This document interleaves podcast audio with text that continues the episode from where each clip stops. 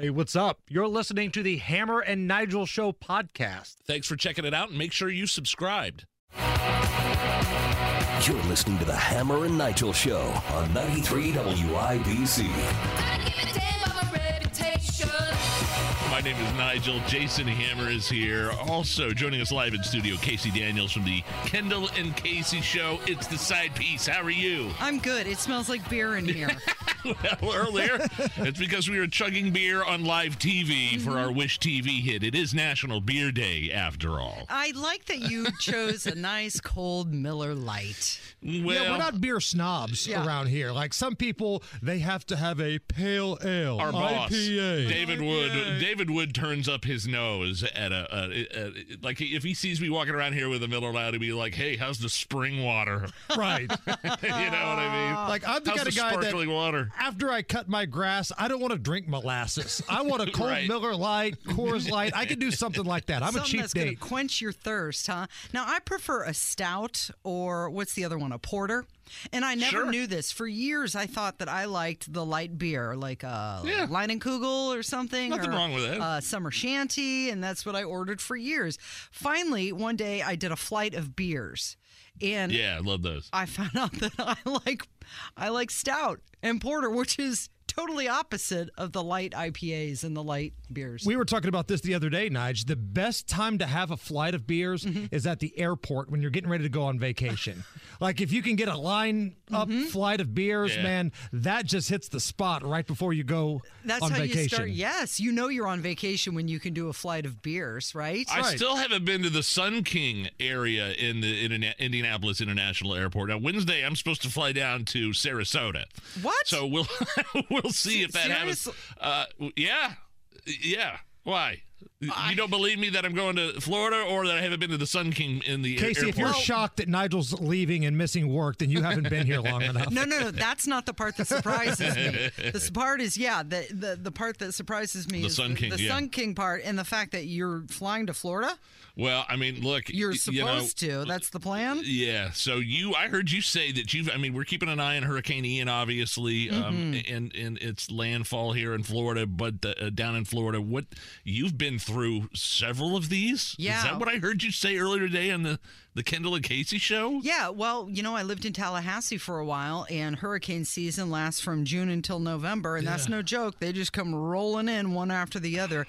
Nothing like Ian that they're dealing with now. Um, Tallahassee's a little bit more landlocked, so by the time it gets there, it kind of settles down just a bit. But the thing about hurricanes that I noticed that I never knew before I lived down in Florida. It's not just the wind and the hurricane. There's a ton of tornadoes that happen throughout the hurricane, and it's the storm surge that comes up and the flooding, of course.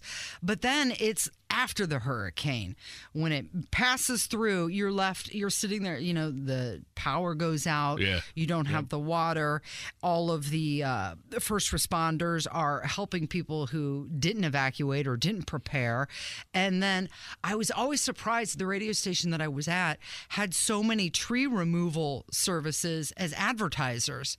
Well after you live through a hurricane you realize why because all of those trees are just down Did you did you ever have to evacuate? Did you say, yeah, yeah, I got to get the f out of here, or did you No. stick through it? I mean, did you use boards on your windows? What'd you do? Yeah, I, I stuck through it. Well, I was in an apartment and it was up on the second floor, so nothing ground level. But I do remember one time the morning guy from the radio station calling me and. He said, "Are you okay?"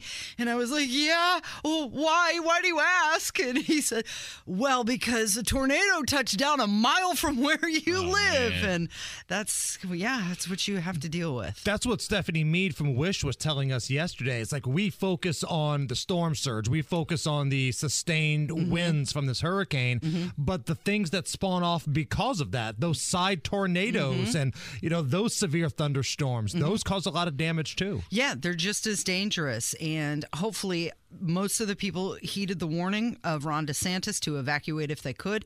And you always have those stubborn people who think that, oh, I'm better than a hurricane. I can last through this. We spoke to some earlier. Yeah, there are people like a buddy of mine, and luckily he lives in Tampa. It looks like m- m- maybe some of it's going to the s- most severe parts of the hurricane possibly are going to miss Tampa. Mm-hmm. But I mean, he, you know, speaking of National Beer Day, he he prepped. He's got three dirty thirty cases of Busch Light.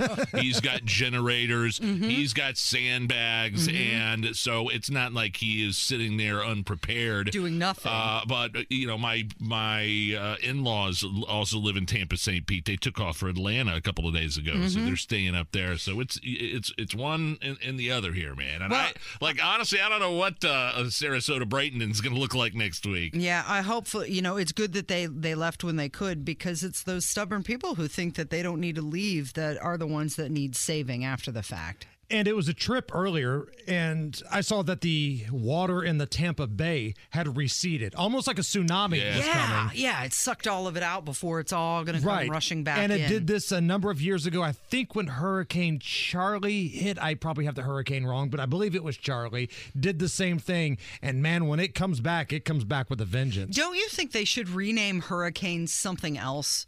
I mean, when I was down in Florida, there was Hurricane Nana. What is she going to give you a butterscotch? Right. You know, oh, Hurricane Dolly. These don't sound very threatening. They should- Hurricane Samuel L. Jackson, I would flee from. Yeah, it would be like hurricane gonna kick you in the ass. okay, I'm leaving. You know, they should have more menacing names to them to symbolize what they are. Hurricane Hitler.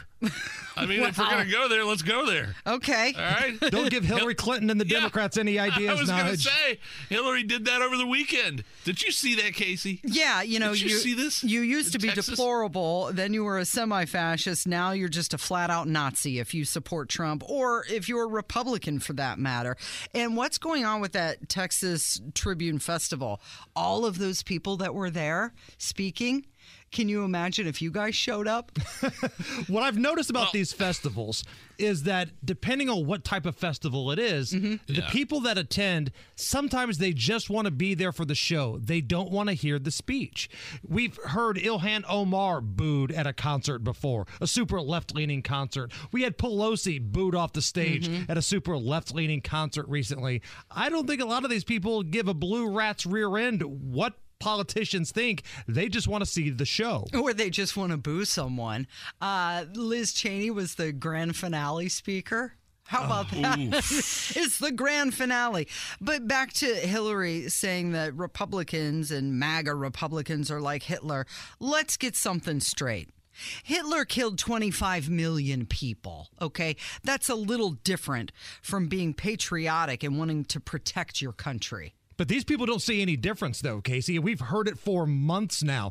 They can't focus on any accomplishments they have because they don't have any. Mm-hmm. So all they can do is just say there's no difference between a regular Republican conservative voter and a Donald Trump superfan. All of you guys are the same, and you could storm the Capitol at any moment. Yeah, well, wasn't it Biden who gave the dark soul of the nation speech in Yeah. front of a blood red backdrop with armed Marines protecting his speech of divisiveness? Speech from hell. Yeah. What I call it. Yeah. So really, And, he, they peop, I think they purposely keep like I still haven't been able to specifically define what an extreme MAGA Republican is, and I think they keep it vague so they're able to paint everybody Yeah. that votes Republican with that broad brush. yeah, exactly. That's a, a broad stroke that if you, well, it's if you don't agree with them, then you're a Nazi. You're a semi-fascist. So if you're somebody that just wants a secure border, mm-hmm. a good job market, and mm-hmm. less government spending, Oh. are you an extremist? yes, you're completely evil.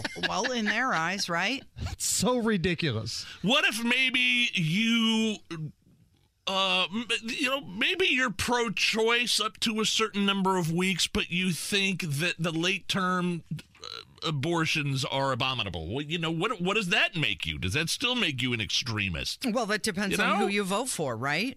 In their eyes, if you're not voting for someone with a D behind their name, Yeah. yes, you're you're extreme. You can't be moderate. It's extreme. Far right. We hear that a lot. We don't ever hear far left. But we know No. they're out there. Oh, 100% they're out there. There's a difference between Joe Manchin and Joe Biden. There's a big difference. Sometimes it's hard to tell, but for the most part, that's true.